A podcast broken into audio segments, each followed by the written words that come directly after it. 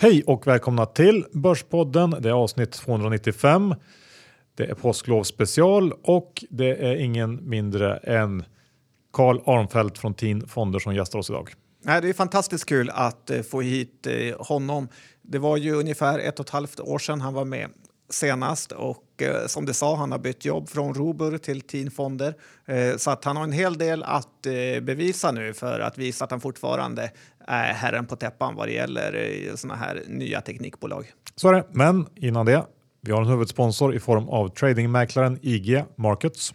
Ja, det har vi och det är ju så kul att Uber är på väg att noteras, eller Uber, hur säger man Johan? Uber säger jag. Okej, jag tror vissa säger Uber. Men Teresa? Jo, ja. Och det är ju så att innan det ens den här aktien börjar tradas på börsen så kan du handla den på IG faktiskt. Det är lite större spread än vanligt eftersom man inte vet hur noteringen kommer gå. Men du har i alla fall möjligheten att ta ett bett innan alla andra kan. Så bra är IG faktiskt att de plockar fram såna här produkter. Ja, det är ju rätt coolt faktiskt, måste jag säga. Och spreaden kommer tajtas till ju närmare vi har själva öppningsdagen på börsen. Så att det här är helt klart värt att följa.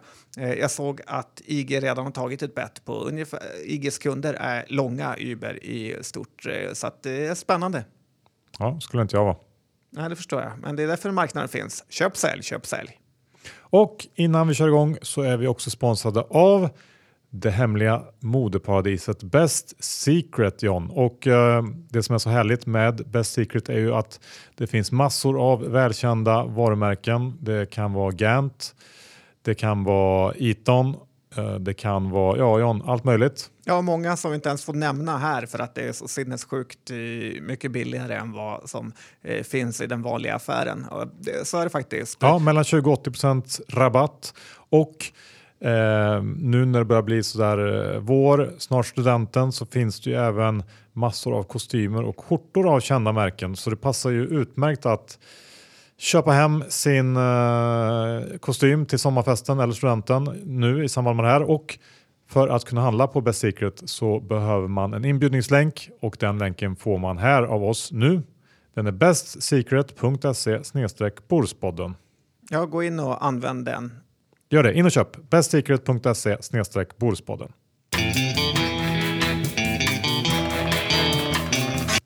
Då hälsar vi välkommen till Carl Armfelt, TIN Fonder, till Börspodden. Tack så mycket. Den här gången är det TIN Fonder, förra gången var det Robur. Jag kollade upp, det var i november 2017 det var senast. Men du har ju alltså bytt arbetsgivare, eller ja, du har blivit en egen arbetsgivare sedan dess. Tiden går fort. Ja. Börsen rör på sig mycket också, både uppåt och neråt. Ja, precis. Och vi kan väl börja lite grann med det här nya äventyret TIN Fonder. Berätta om det. Vad är tanken? Men grundtanken är väl att Erik och jag har jobbat länge tillsammans med lite olika uppdrag. Och de sista åren så har i princip alla spännande grejer vi hittat har varit teknik- eller innovationsbolag. Det är gång på gång när vi har hittat de mest spännande uppslagen. Och så det vi vill göra det är att bygga ett litet nischat fondbolag som fokuserar på teknik och innovation. Och lägger all vår tid, energi och vårt engagemang på de typerna av bolag. Så att tidigare då så har vi ändå jobbat lite bredare, även haft generalistfonder. Men dygnet har bara 24 timmar och jag tycker att det som har varit roligast och mest givande och det har varit med teknikinnovationsbolagen. Så att då kör vi på det till 100% från och med nu. Mm. Det här är TIN, vad står det för? Teknik, innovation, Norden. Och det här med att liksom driva eget, hur stor roll spelar det i beslutet? Jag tycker att vi hade kommit till en tidpunkt, jobbat länge i den här sektorn och det kändes som att det är roligare att jobba ett litet fristående bolag. Då kan man lägga tiden på det som verkligen gör skillnad. Och oftast det är också bevisat att små fristående fondbolag tenderar att göra ett bättre resultat. Så det blev till slut ett ganska enkelt beslut. Flipside är väl att det är inte så lätt att starta en fond eller ett fondbolag. Det är en otroligt hög inträdesbarriär. Och nu har vi ändå kommit igång. Vi har fått faktiskt lite fler kunder än vad jag hoppats på. Det är över 35 000 kunder nu. Så nu får man ändå lite mer självförtroende i att fonden och produkten är relevant och att folk tycker att det är intressant.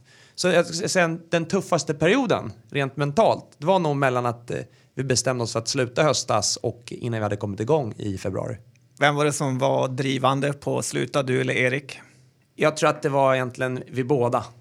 Och att jobba med den här industrin, så vet man ju ändå att det roligaste man kan göra och den största drömmen är att starta sin egen fond någon gång i karriären. Vi hade också drivit en tidigare fond på Brum Partners, så det var också lite mer entreprenöriellt. Så det blev ett ganska naturligt steg för båda. Hur arga blev Robur när du sa upp dig? Nej, men de blev inte så upprörda, utan de flesta kollegorna tyckte mest att det var kul. För att slippa framgångssagan eller? Ja, exakt. Slipper de se oss springa fram och tillbaka och köta om småbolag. Nej, men de flesta som man jobbar med, de var bara glada och stöttande.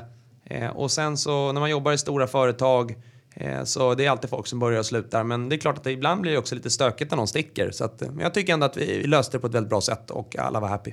Saknar du inte lite makten som man kanske hade när du hade ny teknik och ni hade kanske 15-20 miljarder på toppen under förvaltat kapital? Att, ja, när du ringde så då lyssnade mäklarna ordentligt, för de visste att det fanns otroligt med pengar bakom. Om man att bli maktgirig, då tror jag inte man kommer göra någon bra insats som förvaltare. Om man vänder på det, så jag tror att det är svårt för oss att lyckas med vår vision om fonden är alldeles för liten. Då blir inte vi relevant mot motparterna. Vi blir inte heller relevanta för bolagen. Och jag tror ändå att om vi ska lyckas med den nya fonden, så ska den vara ett par miljarder. För att vi ska få den här bredden och storleken och stabiliteten som ändå ett visst kapital ger. Så det är inte alltid att mindre är bättre, att det är lättare att göra ett bra jobb. Men nej, jag saknar absolut inte det. Utan det viktigaste det är att jobba en struktur där man har rätt förutsättningar för att göra ett bra jobb. Då är det kul. En sak som vi gick och faktiskt oroade oss lite för, det är, folk kommer alltid ställa den naturliga frågan så här: om man har jobbat på ett stort företag, hur lätt är det att göra samma sak i en fristående struktur? Och det vet man inte heller riktigt hur bolagen kommer möta en eller kunder. Men där har jag varit lite förvånad att alla bolag vi träffar nu, de ser inte någon skillnad på oss tidigare och nu. Utan de tycker att det viktiga var ju vilka personerna var. Och det är ändå lite betryggande, för det blir lättare för oss att få tillgång till alla bolag. Hur mycket pengar har ni under förvaltning nu? Vi sa väl här vid månadsskiftet att vi passerade 900 miljoner. Så att det är en bit över det. Och hur har det gått? Starten, egentligen ska man inte uttala sig av resultatet då, för det är så kort tidsperiod, så det är väldigt stokastiskt. Men fonden är upp 10% sedan start, 4 februari. Så det har gått bra i avkastningstermer. Kikar man på underliggande så har vi haft några stolp ut under rapportperioden. Så vi hade några svettiga dagar. Men sammantaget så har vi också haft några stolp in där det dykt upp nya chanser i gamla darlings. Så att vi har ändå fått ihop en portfölj nu med över 40 innehav. Och det är mycket, mycket lättare att drifta en fond när man väl har kommit igång. Så det var också en sån här liten uppstartsträcka. Men... Kändes det skönt att få lämna av några surdegar i gamla ny teknik som du kanske inte vill ha med dig i den här nya fonden? Typ Aino. Ja, men Aino... man kommer alltid ha surdegar i vilken portfölj man än har. Aino har väl inte det jag tyckte sämst om. Men jag tror att det är viktigt när du startar en ny fond, så ska du bara inte gå i gamla fotspår av vana. Utan du måste verkligen ifrågasätta alla bolag du har träffat tidigare. Är de relevanta för den nya fonden? Och i det här fallet så har vi ju en hyfsat stor överlapp. Det blir ändå naturligt att många av de gamla bolagen, de förekommer ju i fonden. Sen har vi hittat ett antal nya bolag som vi tycker är jättespännande, som vi också har investerat i. Och sen gäller det inte att ha för bråttom med att hitta nya goda idéer. Utan ibland så är det faktiskt som så att har du träffat ett bolag i 3-5 år och du känner dem väl och du förstår kvaliteten i affärsmodellen, då ska vi inte bara springa över ån. Så jag vet inte om det är jättemånga surdegar vi har sprungit ifrån. Men däremot så får du en chans att ifrågasätta alla tidigare innehav. Och det tror jag att det är nyttigt. Du, vi, innan intervjun här så pratade vi lite om webbpionjärer och hur det kanske knyter an lite grann till ert sätt att se på investeringar och ja, hela den här sektorn som ni investerar i. Kan du inte liksom dra lite det tänket? Jo, men jag tycker ändå att ibland så blir folk lite närsynta när vi pratar om vad vi letar efter. Och folk säger, ja men det är för högt högt p-tal på det här tillväxtbolaget. Och om man ändå kikar tillbaka så nästan alla fonder, de lägger 90% av sin tid på analoga bolag. Och kanske 10% av sin tid på digitala tillväxtbolag. Och nu kommer vi lägga 100% av vår energi på tillväxtbolag och digitala affärsmodeller. Och jag tror ändå i grund och botten, vi lever i en digital tidsålder. Jag tror att den stora värdeskapandet kommer att vara i digitala innovativa bolag. Och där finns det väldigt många duktiga digitala visionärer. Och så sent som den här veckan har jag kollat på flera olika intervjuer. Och det som till exempel då Jeff Bezos snackade om 1997 när han grundade Amazon. Många av de slutsatserna och reflektionerna som han gjorde för 22 år sedan, de är ytterst relevanta även när du kikar på vare sig ett THQ Nordic eller ett Evolution Gaming eller ett Sektra idag. Det är, i mångt och mycket så är det samma drivkrafter. Och det här med att gamla rävar som Buffett och Munger har börjat... Men de har ju bara titta in till den här sektorn. Vad säger de om det? Ja, såg också en intervju med dem ganska nyligen. Och de säger att en vanligt missförstånd är att de är värdeinvesterare och bara vill köpa ett lågt PE. Men det de menar med värdeinvesterare är att de tittar alltid på kassaflödet i ett bolag. Och de kan aldrig köpa ett bolag om de tror att börsvärdet är större än det inneboende värdet. Men de har lärt sig de sista åren att de har underskattat hur stora och växande inneboende värden som finns i teknikbolag. Så sista 3-4 åren har ju faktiskt Berkshire ökat sitt investerande i tekniksektorn. Och jag tycker också att det har varit kanske sista 1-2 åren så märker man också en liten attitydförändring även i Sverige bland svenska förvaltare. Efter 00 så var folk väldigt skeptiska. Och nu så börjar man inse att oj, det kanske finns något i de här affärsmodellerna. Och det är inte bara bo.com.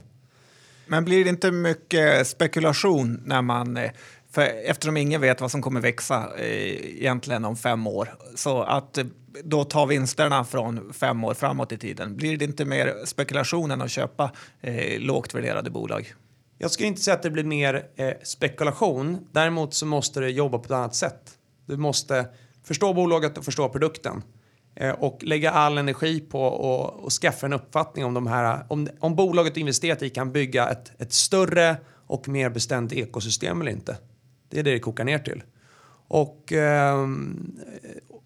jag tycker att... Så det är lite andra verktyg. Men i grund och botten så tror jag tvärtom att framförallt många utdelningsinvesterare och dividendinvesterare, de underskattar hur tufft det är kanske för vissa av de analoga bolagen. Och kikar bara som nu när vi kickar igång fondbolaget. Hur mycket vi prisade Google. Det är ganska bra. Google Ads är en rätt bra affärsmodell. Och där tror jag också att många av de analoga bolagen börjar närma sig en inflationspunkt. Där de måste betala mer till Salesforce. Mer till Microsoft 365 och mer till Google. Så jag tycker ändå att det krävs andra saker. Men det går definitivt att göra investeringar. Och jag tycker inte att det blir spekulativt bara för att det är tech. Men vilka analoga bolag är det du tänker på som kommer få det tufft? Över brädet så tror jag att alla bolag... Man ska inte raljera heller. Men jag tror ändå att det blir som så att bolag som har en analog produkt som är genomlyst och mogen. De kanske kommer allihopa ungefär samma tillväxt och samma intjäning. Jag tror ändå att den här stora tillväxten och de stora aktieägarvärden kommer skapas i innovativa bolag och teknikbolag. Vi är också sponsrade av Tessin denna vecka och har pratat med Jonas om deras Finlandssatsning som i alla fall jag tycker är lite extra skojig. Ja, det tycker jag också är kul. Finska marknaden har inte varit alls likadan som den svenska. Nu börjar man se att de börjar komma på fötter igen efter en lång tuffare period, framförallt på fastighetsmarknaden. Så att det börjar strömma mycket internationellt kapital till Finland. Bostadsmarknaden är väl där svenska bostadsmarknaden var för ett par år sedan. På väg uppåt och det byggs mycket. Så att vi tror att vi kan lyfta in den produkten mot finska marknaden. Och vi har redan ett team på plats idag. Vi har ett kontor. Så att vi väntar bara på lite tillstånd att kunna lansera. Och då kan också svenska investerare komma in på den finska fastighetsmarknaden och finansiera projekt där. Vad som är intressant som vi har sett nu när vi har varit på plats, det är ju att marknaden är lite annorlunda. I Sverige så får man tillgång till väldigt bra säkerheter och fastighetspant och en ganska hög avkastning. Finska marknaden så är ju lite annorlunda. Så att där får vi se vart vi landar i avkastningsnivåer och säkerhetsmassor. Men det är en liten annan marknad, men det tror vi också är bra för investerare att kunna diversifiera. Tack för det, Jonas, och tycker ni att det här låter intressant eller bara är allmänt intresserade av att börja med fastighetsrelaterade investeringar, då går ni in på tessin.se, skapar ett konto och börjar surfa runt för att försöka hitta det projekt som passar just dig. Ja, kom ihåg, ju tuffare marknaden är, desto bättre projekt får Tessin tillgång till.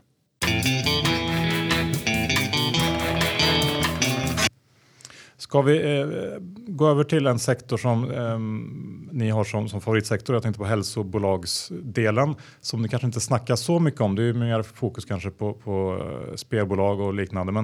Men hur ser du på den här sektorn? Och vad är det speciellt med den? Och hur, finns det några speciella aspekter att ta hänsyn till när man investerar i hälsobolag, om vi ska säga lite generellt? Nej, men medicinteknikbolagen historiskt har det varit 30% av vår portfölj. Nu när vi startat så är det ungefär 20% av fonden. Och det beror väl på att i några fall så tycker vi att värderingarna har varit för höga. Och har varit lite stolpe ut. Men det är väl den sektor som vi ska spendera mest tid på att försöka hitta nya goda idéer.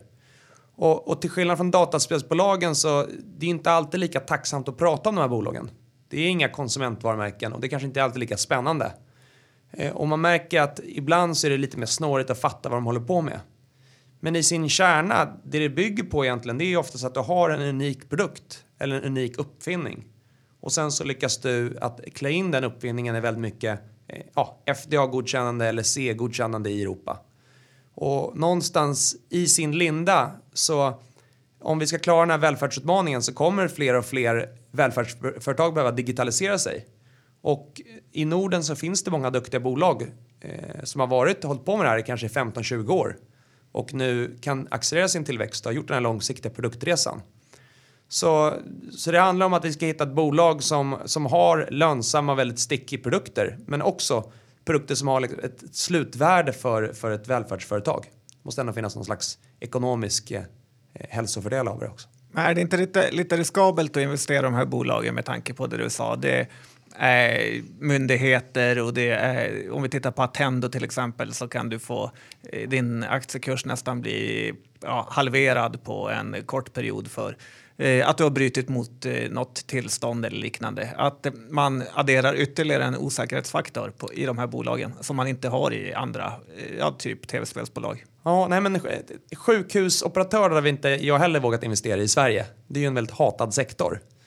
Och det finns väl alla varianter. Alltså, om du skulle titta på alla bolag och investerat i historiskt, så är snarare de här krångligheterna är en fördel. Det är en stor inträdesbarriär. Så av de bolag vi har så är det väl något enstaka fall så händer att en aktiekurs har gått dåligt på grund av en FDA-varning. Det har ju hänt. Men över brädet då, om vi i snitt kanske har då 10-15 sådana här typer av bolag i portföljen, så tycker jag att de som grupp sover jag med bättre än med det genomsnittliga vanliga techbolaget. Jag tycker ändå att den här, all den komplexiteten som tillstånd ger skapar en inträdesbarriär som gör att när det väl har lyckats och det har kommit till en viss punkt, då blir det väldigt sticky business, ofta med mycket återkommande intäkter. Men ta bara ett innehav som vi aktieägare i Bull Diagnostic. Det blir väldigt svårbedömt då. För när jag träffar bolaget så har man en väldigt bra förklaring till varför man fått ett varningsbrev av FDA. Och så för de som hängt med i Getinge, då kan man också argumentera för att när första brevet kommer från FDA, take your money and run, och undvik det bolaget under en längre tidsperiod. Och det kan man också känna sympati för. Så att det kommer aldrig vara enkelt. Men samtidigt så ofta så kokar det ner till att när vi läser en årsredovisning och vi hittar ett bolag som har höga marginaler och haft en hög tillväxt under många år, då är det oftast en hög kvalitet i produkten och i management. Så om management ibland ljuger, så ljuger inte siffror. Och då går det att hitta affärsmodeller och bolag som har en uppvisad hög kvalitet. Så vi skulle nog kanske inte gå in i medtech och hitta något turnaround. Utan då blir det mer kvalitetsbolag, men som kanske är underskattade för att de är små. Har du något underskattat kvalitetsbolag? Något underskattat kvalitetsbolag som du vill bjuda på? Nej, men jag tycker ändå att ett bolag som ändå har kommit med lite nyheter sista tiden är ju Sektra. Och jag tycker ändå att det är ett väldigt bra exempel på ett välskött svenskt medicinteknikbolag. Börsvärdet då är 9,5 miljard. De växer ungefär 10% organiskt.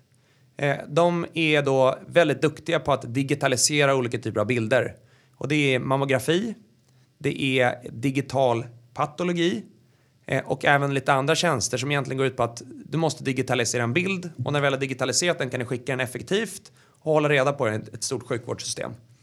Och flipside då, jag ska inte säga att det är något underskattat rent multipelmässigt. Du måste ändå betala då 39 gånger EV-bet om du ska köpa in i det. Ja, det är svårt att hävda att... Och det är ett bolag som ändå i dagsläget är ganska dyrt jämfört med sin organiska tillväxt. Men det är ett bolag som är väldigt, väldigt stabilt. Och under många år har uppvisat en god tillväxt och en god stabilitet. Och jag tror ändå att det är också ett bolag nu som nyligen då fick ett jättekontrakt från sjukvårdssystemet i Australien. Så har liksom vd då Torbjörn Kronander suttit här i 20-25 år nu och gnetat. Och de har lyckats bygga alla de här plattformarna och säljer de här effektiva IT-lösningarna till nordiska sjukhus. Då kanske de har gjort hundjobbet nu och kan anställa bättre säljare och komma ut med den här produkten på en mer global marknad. Så det är ändå ett bolag som rent konceptuellt skulle kunna få en lite bättre organisk tillväxt de kommande 3-5 åren. Just för att det är väldigt komplext att sälja in. Alltså, det är inte så att den australiska upphandlingen skulle kunna vinnas av en startup som sitter i en källare. Utan de kräver enormt. Dissa inte källaren nu, tack. Nej, men ställer ändå ett enormt krav på bolaget. Och bara det faktum att de kan leverera ett så här stort kontrakt, det visar ändå lite av kvaliteten. Sen gick det en vecka till och så fick de ett till då lite mindre kontrakt från ett sjukhus i Toronto.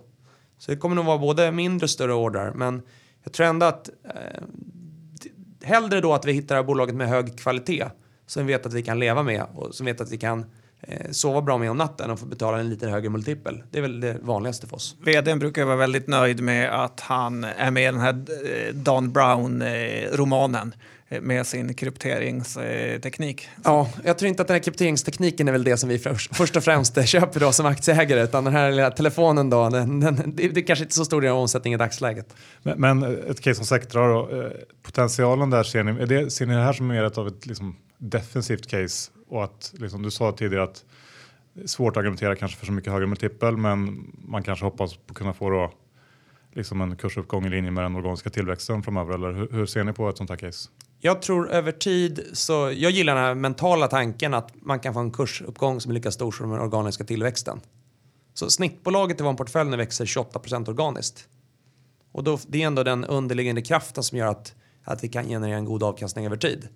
Men då kommer vi alltid vilja ha några Sektra som växer 9 och är lite mer stabila. Eller kanske till och med ett Nordic Entertainment som växer 6-7.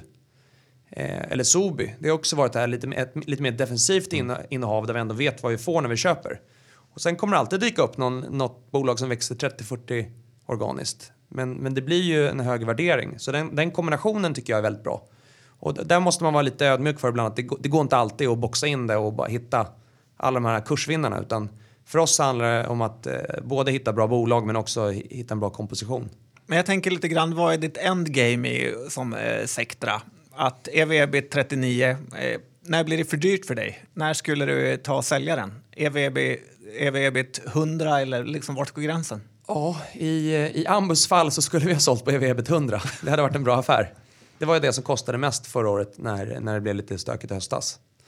Så det har varit några gånger när vi har sålt bolag när de gått över 60 gånger EV-EBIT. Det har varit i några fall en smärtgräns. Men det viktigaste är att vi håller koll på bolaget och produkten och ser att de rör sig i rätt riktning. Så ibland så kanske det är bättre att vi hittar ett nytt bolag på 15 gånger EBIT och köper in det snarare att sälja ett Sektra. Så jag tycker ändå att vi ska hellre vara för långsamma att sälja av de här fantastiska bolagen än att försöka vara spekulativa och tänka vi är en hedgefond, vi är smartare än alla andra och ska hela tiden försöka att optimera den här uppställningen. Så när största risken med en sån mental modell, det är ju när bolagen har varit välskötta och det har gått bra, men sen så börjar det gå sämre. Då tror jag att vi kommer inte vara den investeraren som snabbast börjar avyttra. Är du bra på att ta stoppar? Nej, men vi har nog inte riktigt ett stopplås-tänk. Och det beror på att ofta är det småbolagsförvaltare, stor fond, småbolag. Och ibland kan det ta 6 månader att sälja ett innehav och sen ska du köpa tillbaka det och ta 6 månader. Det är 1 år av att sitta och liksom, sitta och pusha en kurs uppåt eller neråt kan det vara. Så då kan man inte knappt ta en stopploss. Ja. Sen några få fall, det händer alltid någon gång per år att det dyker upp en flash på morgonen. Och vi inser, vi måste faktiskt omvärdera hela det här bolagets framtid. Och någon gång har vi varit duktiga på att ta en stopploss då. Men det skulle inte kanske kalla för en stopploss. Men jobbar ni som ägare då till exempel när ni äger mycket i typ Sektra då? Att ni försöker få dem att förändras i den riktningen ni vill, eller är ni helt passiva? Ja, men vi är aktiva i den bemärkelse att vi träffar bolaget, vi tjatar på dem. Om vi tycker att de gör något märkbart fel, då säger vi det till dem. Framförallt om bolag är dåliga på att kommunicera, det brukar jag blir frustrerad när ett bolag skjuter sig själva i foten med att de inte förstår hur de ska göra sig förstådda för börsen. Men ett fondbolag får inte sitta i styrelsen, så vi får ju inte ta en styrelseplats. Så vi kan aldrig bli riktigt lika aktiv som ett investmentbolag. Men vi kan definitivt träffa bolaget och köta på dem.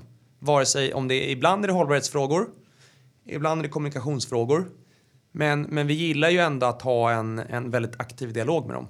Och vi träffar ju alla bolag vi investerar i. Det är inte så att vi bygger någon screeningmodell och sen så råkar vi hamna i de här ett 40-tal bolag som vi aldrig har stött på. Utan vi gillar ju ändå att träffa dem. Lyssnar de då eller ser de dig som någon typ av finansjuppie som egentligen inte ska säga något?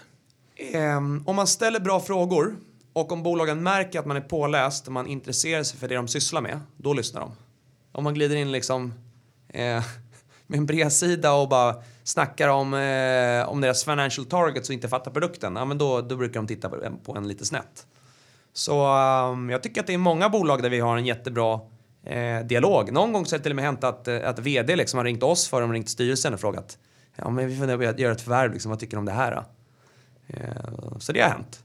Så jag tycker ändå att vi har, ofta så har vi en bra dialog med dem.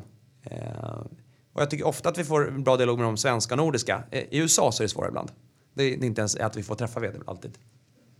Ska vi titta på något mer case i den sektorn? Vi snackade lite om BioGaia innan. Det är ju relativt mässigt ett fynd jämfört med Sektra. Multipelmässigt. Ja, 27 gånger EV-EBIT. Ja. Och framförallt så har de en mycket starkare tillväxt. De växer 20% organiskt. Och där tycker jag ändå att Peter Rothschild han måste ändå vara lite av en visionär inom bakterier. För BioGaia är fortfarande det här bolaget magdroppar för bebisar som skriker. Ja, magdroppar för bebisar, men fortfarande så är ju hälsokost är ett snabbt växande segment.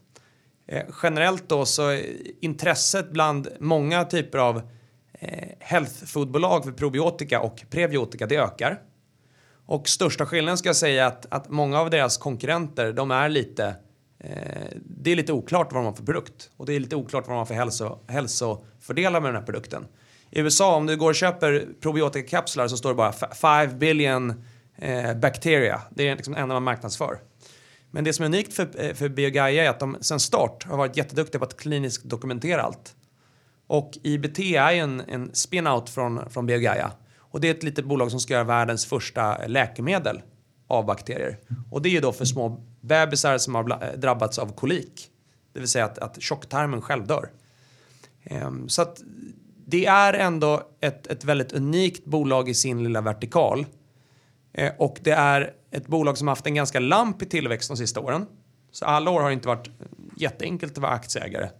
Men jag tycker ändå att när du har ett bolag på sån här värdering med en sån här hög organisk tillväxt.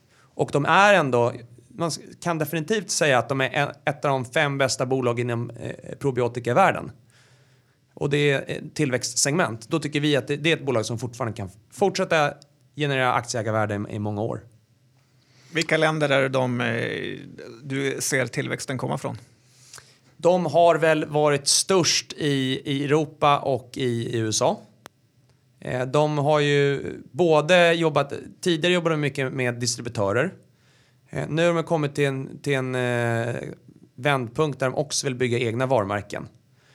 Något som har tagit fart sista 2 åren har ju framförallt varit då både Amazon men även lite andra sådana här typer av digitala plattformar. Där börjar det gå bättre för dem. Så jag tror att det man ska önska närmsta åren är, dels kan ju faktiskt Kina bli väldigt stort. Och där finns de redan i dagsläget och växer snabbt. Och Sverige har ju otroligt bra stämpel vad det gäller kvalitet. Alltså, all typ av barnmat har ju ofta svensk flagga i Kina. Så jag tror de ska fortsätta att bygga de här egna produkterna där de inte bara förlitar sig på distributörer. Sen när man träffar dem så inser de också att det inte alltid är jättelätt. Så de kommer ju nog behöva göra bägge delar. Både ha duktiga distributörer men också komma med egna unika produkter. Men vad har de för mer produkter? Har de något mer ben att stå på än just barndropparna och probiotika i barnmat? Jag tror att barnkategorin för dem är viktig. Men de har ju väldigt många produkter som marknadsförs mot vuxna också. Så till exempel har de en tuggtablett som minskar blödning i tandkött. Så att i princip de flesta bakteriestammar de har ju kliniska bevis både för barn och för vuxna. Och sen kanske de har varit lite bättre på att profilera sig just med de här barndropparna. Det har varit den mest framgångsrika produkten hittills. Men visionen någonstans är ändå, det märker man ju att det finns faktiskt fler och fler hälsoföretag som pratar väldigt mycket om bakteriens värde. Och det blir kanske lite flummigt då. Men det är ändå fler bolag och fler vertikaler. Allt från djurfoder till vuxna health claims som används av någon typ av probiotika. Så att, men det hade ändå varit bra om de kunde lite mer ta taktpinnen och inte förlita sig så mycket på de här distributörerna. För det där har gått fel ibland då. Är att de har varit 1 av 10 stycken ingrediensleverantörer. Och sen så har inte riktigt slutföretaget förstått värdet i deras produkt. Det är bättre att de äger den frågan själva. Ser du någon på risksidan? Vad finns det för stora risker i BioGaia? Ja, men historiskt så har det ju varit ganska slagigt mellan åren. De gjorde sig av med den förra vdn som hade tillträtt ganska nyligen. Nu har det kommit en ny kvinnlig vd. Hon verkar jätteduktig. Och jag tror att hon har en väldigt bra plan för vart de vill ta bolaget. Men det är alltid en liten en röd flagg när det får plötsligt 2 vd-byten på kort tid. Det är också ett bolag som i och med att det har varit ändå lite lamp i de sista åren och något år de har fått en otroligt stor order från ett Nestlé eller sådär. Blir ändå ett bolag så skulle de få ett år där den organiska tillväxten blir lägre. Det blir väldigt svårt att avgöra. Beror det på att deras produkt är obsolet eller beror det på att de har haft stolp ut med att vinna stora kunder? Så då måste man väl ha lite is i magen. Men jag tycker ändå, nu har i och för sig aktiekursen kommit upp väldigt mycket också. Vi hade lite tur just när vi köpte de aktierna då, sen starten. Men jag tycker ändå att värderingen ser lite lägre ut än man gjort historiskt. Hur mycket justerar du dina positioner på just såna här uppgångar? Säg att BioGaia går upp 20%. Tar ni och kränger av en del och köper något annat eller har ni de innehaven ni har? Vi brukar inte justera positionerna så mycket. Utan det vi kollar på mest är finansiell risk. Om det är hög finansiell risk i ett bolag, då ska det inte vara en stor position. Om de förlorar pengar eller break-even så ska det vara en liten position. Så det viktigaste för oss är att de 10 största innehaven, då ska det vara bolag som bevisligen har en beprövad affärsmodell, tjänar mycket pengar och har lång historik. Så i ett BioGaias fall så är det ändå ett bolag med lång historik som vi känner väl. Så det ska vi kalla för ett normalbolag som vi kan ha en normal position i. Och då oftast så brukar vi inte vikta om särskilt mycket. Hur många procent av fonden har BioGaia? Jag tror att den är ungefär 3,5%. Jag såg att ni har bland de 10 största bolagen så är det någonstans där de ligger 3, kanske någon på 4%. Va? Mm. Det vill säga ni är ganska väl diversifierade ändå får man säga. Är det liksom en effekt av att de här bolagen ändå kan vara lite sådär, röra sig mycket och det är svårt att kanske bedöma 5 år framåt vad alla de här kommer att kunna prestera och så vidare. Jag tycker att en av styrkorna vi har är att det är inte bara en techfond utan det är en innovationsfond med både hälsa och teknik. Och det är 2 lite olika cykler. Så att balansgången är alltid, vi vill ha få innehav, så varje innehav betyder någonting, det vill säga ett tydligt fokus. Så vi vill aldrig ha 100 bolag i fonden, då blir de för små. Samtidigt så vill vi heller inte att vi ska få ett tufft kvartal bara för att ett bolag kommer en dålig rapport. Då hittar inte den här balansen. Så historiskt så alltid så har jag tyckt att desto färre bolag i en portfölj desto bättre. Och det gäller definitivt en generalistfond. Alltså i en generalistfond där ditt existensberättigande är att avvika från ett bredare index. Då vill man verkligen att det ska vara få bolag så du kan visa ett högt tracking error. Men om man vänder på det argumentet så vi hittar väldigt många spännande bolag som går bra och som har en bra organisk tillväxt. Och därför får ett väldigt stort tidsvärde. Men samtidigt ibland är de lite enbenta och du får en högre värderingsrisk. Så när det kommer en dålig nyhet som ett MIPS, då går ju inte aktien ner 10%. Då kanske den går ner 40% på en dag. Och det är lite jobbigt. Mm.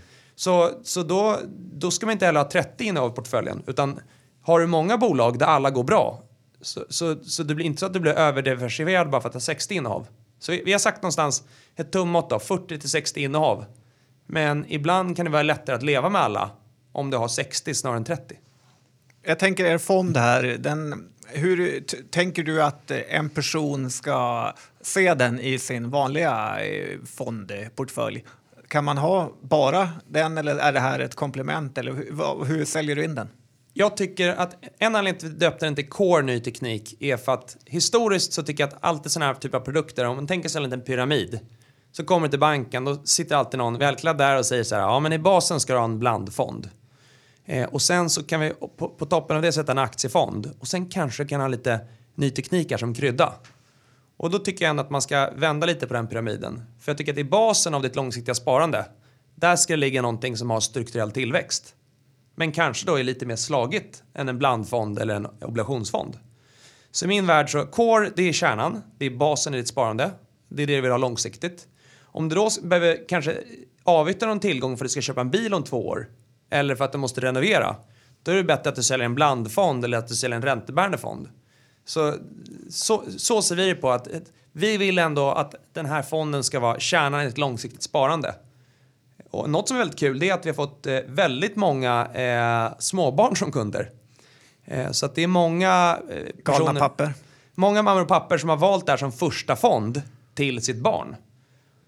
Och det tycker jag det är en jätterolig kundkategori. Och ska man bara göra en sak om man struntar i fonder så tycker jag det bästa är att man ska alltid spara mycket aktier och man ska alltid spara mycket småbolag. Det är de 2 viktigaste beslut man kan göra med sin långsiktig privatekonomi. Så att jag tycker ändå det här ska vara kärnan i någonting långsiktigt. Det är det vi vill uppnå. Låter rimligt. Ska vi avsluta med ett case till? Jag såg att ni har Evolution Gaming som ett topp 10-innehav. Och spelbolagen är ju ändå ganska aktuella nu i och med regleringen i Sverige. De flesta har ju gått rätt kast. Evolution har inte till dem. Det är väl det bolag som har gått absolut bäst egentligen i Sverige i den här sektorn. I och för sig kanske rimligt eftersom de inte har så stor exponering. Men vad är det ni ser i Evolution? Vi har ju kollat mycket på hela bettingsektorn historiskt. Och kände väl förra året att vara operatör det kommer ändå bli tufft när det går in i reglering. Jag satt faktiskt och kollade på mina anteckningar idag och jag brukar åka varje år så gör jag ett besök på Malta och träffar i princip alla aktörer. Och huvuddiskussionen förra året och där var det faktiskt några riktigt smarta personer som sa det är att vad är en bettingoperatör? Ja men det är ju egentligen en plånbok som ligger på nätet och där har ändå ganska kommoditiserade produkter. Och när Sverige reglerar då, vad kommer hända? Vad kommer lägga in pengar? Ja men kanske hos den aktör där har störst förtroende. Där du känner trygghet och stabilitet. Och där har ändå Svenska Spel och ATG har ju otroligt högt hänseende i stabilitet. Och det som har skett i år då, det är att de har tagit mer marknadsandelar folk trodde. Så det har inte varit funktion som har sålt utan det har varit stabilitet och trovärdighet. Så till skillnad då, det är ju att Evolution, de är en underleverantör. Och vi tycker generellt att den affärsmodellen är mycket mer attraktiv. Till skillnad också från NetEnt så är de en underleverantör där de gör en väldigt unik produkt som inte är lika lätt att kopiera. Och där de är världsledande i ett segment. Och var du på ICE-mässan i februari i år så såg du också att Evolution faktiskt ökar gapet till många konkurrenter. Får jag bara fråga där vad du menar med att det är unikt. Jag känner ju mer tvärtom. Här filmar du ett roulettebord och det kan precis alla göra i en lada i Tbilisi typ. Ja. Medan NetEnt ändå får hitta på lite spel. Så vad är det som gör Evolution så unikt? Ja, men om du åker runt och träffar alla underleverantörer, så träffar du 10 slottsleverantörer. Så säger alla att det finns många duktiga, men det finns rätt många som är som ett Yggdrasil eller som är som ett Tiger Gaming. Alltså, det har kommit rätt många som alla är superduktiga på att göra en bra slott. Så jag tror ändå att närmsta åren så kommer RevShare för en generisk slott eller för en riktigt bra slott att gå ned. Alltså går in på en operatör så kanske det finns 50-600 slottar. Alla de 600 är inte bra, men kanske 200 är riktigt vassa. Och där så, om du provspelar alla live-casino-operatörer som finns, så märker den en enorm kvalitetsskillnad. Sista bolaget som Evolution köpte heter Ezugi. Och jag har ändå kört deras produkt rätt mycket. Och då kan man säga så här att Ezugi är ju bättre än genomsnittet. Skulle man jämföra deras produkt med Evolution, det blir lite som, kanske, typ som en avslagen och varm cola. Det smakar fortfarande cola, men det är inte riktigt lika bra bild, ljud och upplevelsen när du spelar Ezugis produkt.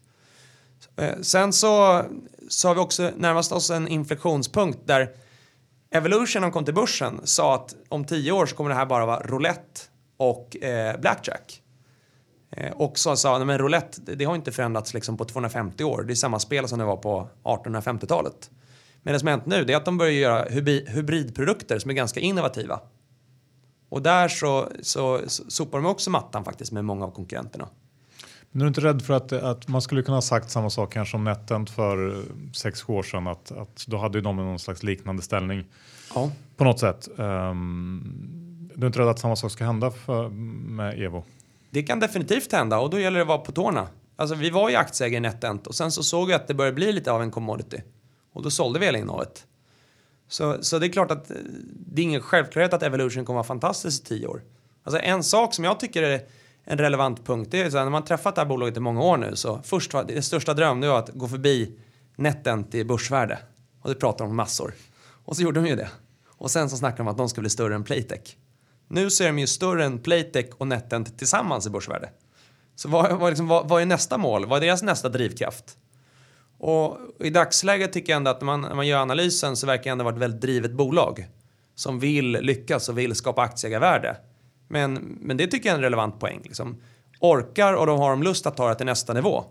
För jag tror ändå att ska de ta det till nästa nivå, då måste de också börja göra lite förvärv. Varför skulle inte Evolution kunna ha en riktigt bra sportbok? Varför skulle inte de kunna vara en lite bredare plattformsleverantör som gör lite mer av mid- och back-end-system?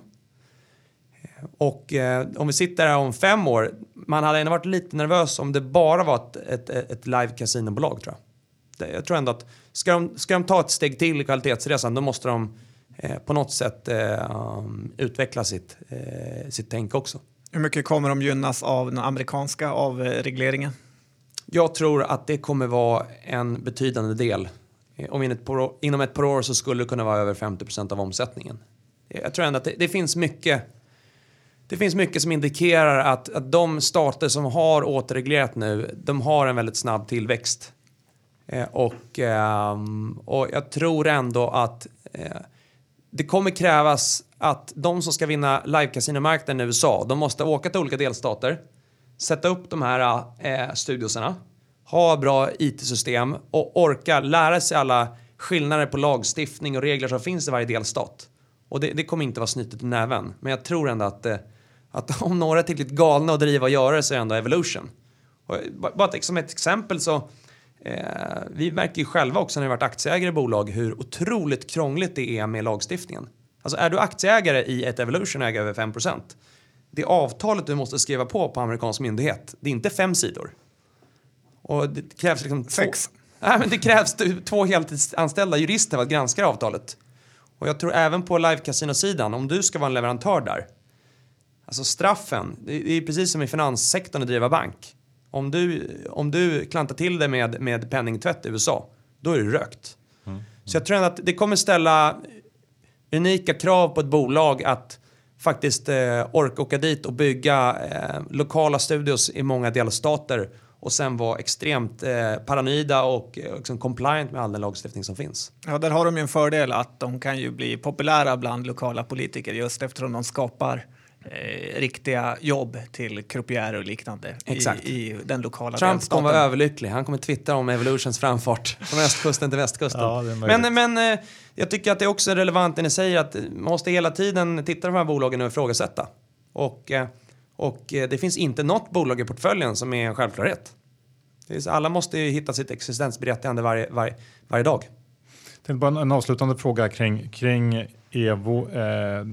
De här intäkterna från Asien, oreglerade, som har varit lite i liksom, från och till varit upp i ropet och börsen har sänkt Evo då och då på grund av det här. Mm. Och Playtech har ju åkt på mycket stryk på grund av sina affärer där till exempel. Mm. Hur ser du på dem? Vi köpte aktier i Playtech 2008. Så vi ändå hängt med väldigt mycket alla de där svängarna fram och tillbaka. Jag tror att det blir naturligt att det är rest of world som växer snabbare för Evolution än det som är reglerat. Så den andelen tror jag går upp. Jag tror ändå, det är väldigt svårt att bedöma för någonstans. Så det Playtech gjorde var att de var ju extremt aggressiva i mörkgrå marknader. Och det kom till slut i kapp. Men det var liksom, även när man träffade dem för 10 år sedan, så det var inget de hymlade med. Utan de var ju väldigt tydliga med att de växte mycket i Asien. Så att den farhågen fanns hela tiden där. Utan jag tror ändå att Evolution har en lite annan kompass än vad Playtech har. Och jag tror inte att man kan liksom bara dra en rak linjal mellan olika typer av regioner. Men på sikt så vill man att alla de här bolagen verkligen ska fokusera på reglerad marknad. Och USA kommer att bli en stor sån här vattendelare även för ett Evolution. Och det är en marknad som Playtech inte kan ta sig in i rent regulatoriskt. Så jag tycker att det är något man ska fråga management om varje kvartal. Det är något man ska hålla under lupp. Men jag tror inte att det är deras... De själva, alltså när man frågar dem så tycker jag att märker att det inte är det de oroar sig för mest om dagarna. Mm. Bra, men tiden går. Jag skulle vilja ställa en fråga här. Ja, om jag får avslutande. Det är ju, du nämnde Nordic Entertainment Group här som är ju Viasat och TV3 och TV10 och sånt. Att ni gillar det lite. Kan du berätta om det? Hur du tänker där? För jag har också fått upp ögonen för det här bolaget. Ja, alltså ibland så måste man inte alltid investera i de mest spännande bolagen för att tjäna pengar. För 2-3 år sedan jag träffade Sampos vd i Helsingfors. Och så frågade han så här, du investerar mycket i försäkringsbolag. Det är ibland det tråkigaste som finns. Liksom, hur orkar du med det? Och då sa han, men jag brukar sitta och blunda och tänka på en vacker landskapstavla över utdelningen som bara går upp över varje år. Det är vackert. Så att ibland så kan de här tråkiga bolagen och de tråkiga kassaflödena generera väldigt roliga aktieägarresor.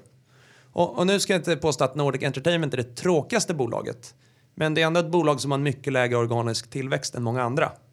Och från tid till annan så hittar vi kanske något sånt typ av ändå bolag som har en digital produkt men växer lite långsammare. Och då tycker jag, då måste man värdera det. Och jag tror inte att Nordic Entertainment kommer bli något Netflix och få någon liksom global hypergrowth inom SaaS. Men vi tycker ändå växer de 6% organiskt. Och subscription växer snabbare än så. Och om de kan bli en relevant spelare i några udda marknader där det är viktigt att ha ett lokalt språk. Då är det ändå ett bolag som över tid då. Nu har man värderat det till 12 gånger EV/EBIT. Det är ju lägre än börsen i snitt. Och de har en högre organisk tillväxt än börsen i snitt. Och gång på gång, många gånger när det blir en spin-off, så uppstår möjligheter. Och i det här fallet så har ju folk ankrat vid den här gamla kursen som var innan uppdelningen. Jag tror inte att alla har liksom hunnit titta på Nordic Entertainment och grävt i det och funderat på vad ska det här egentligen vara värt. Utan jag tror de kan göra lite av en ICA-resa för ett antal år sedan. Det ska inte vara 12 gånger EBIT. Det kanske ska vara 16 på sikt. Och den EBITen kanske kommer växa. Och det är ändå ett bolag där vi tycker att vi kan ta på de här kassaflödena. De kommer inte heller bara försvinna på en vecka. Så att det blir ett tråkigt, lite mer defensivt men felvärderat innovationsbolag i våra ögon. Ja, tack för det. Bara en snabb kommentar om det här med sporträttigheterna. Hur ser du på då att YouTube och Amazon och liknande också är inne och köper? Är det den här lokala språkgrejen du tänker på då som skyddar dem lite eller? Jag tycker både på sporträttigheterna men även på seriesidan, så det finns ju konkurrenter, inte minst Apple nu, de var ute och snackade här bara för några veckor sedan om hur de ska in och konkurrera med Netflix också. Och jag tror ändå att det kommer bli högre och högre priser på content. Priserna på sportcontent kommer nog växa snabbare än andra. Och jag tror ändå att Viaplay har nått en storlek på antal kunder så att de kan vara konkurrenskraftiga och bjuda på de här rättigheterna. Och sen tror jag också att Viasat har ju haft en historik om att ibland har de vunnit och ibland har de förlorat mot andra duktiga konkurrenter i marknaden. Så att jag tror inte att de står och faller bara på ett Champions League eller på någon liksom brittisk sporträttighet. Jag tycker ändå att de är proffsiga och de kommer kunna hantera det.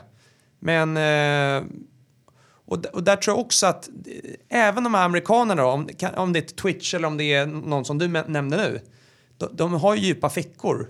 Men jag tror ändå att de först och främst kommer gå för lite större marknader. Men det kan hända väldigt mycket. Ja, spännande. Johan, har du något roundup? Nej, utan vi får väl tacka Carl och önska dig och Erik lycka till med TIN Fonder.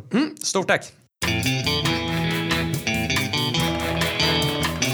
Sådär, slut på avsnitt 295. Tack för det, Carl, och tack vår huvudsponsor IG Markets. Ja, de har ju fantastiska möjligheter till att blanka marknaden, handla bitcoin eller vara inne och trada Uber före alla andra. Så att inte ha konto på IG är närmaste tjänstefel i den här marknaden.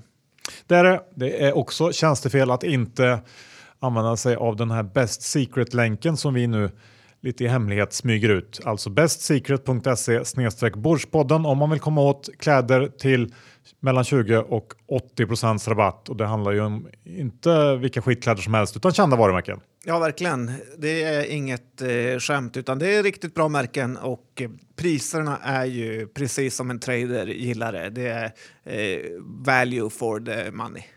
Precis, på ren engelska där. Bra, och vi är också sponsrade av Tessin. Gå in på tessin.se, skapa ett konto och börja bygga upp din egen fastighetsrelaterad portfölj. Jag tycker det är lite extra kul att de har sin Finlandssatsning på gång nu och det ska bli kul att följa hur det går. Ja, men verkligen. Man ska ha mer pengar än på bara börsen. Så att då är en liten fastighetsportfölj faktiskt något man kommer tacka sig själv för när pengarna tickar in. Så det. Med det sagt så avslutar vi den här veckans avsnitt och tillbaks om en vecka igen med lite rapportkommentarer kanske. Bra, tack för att ni lyssnade. Ha det fint. Hej då!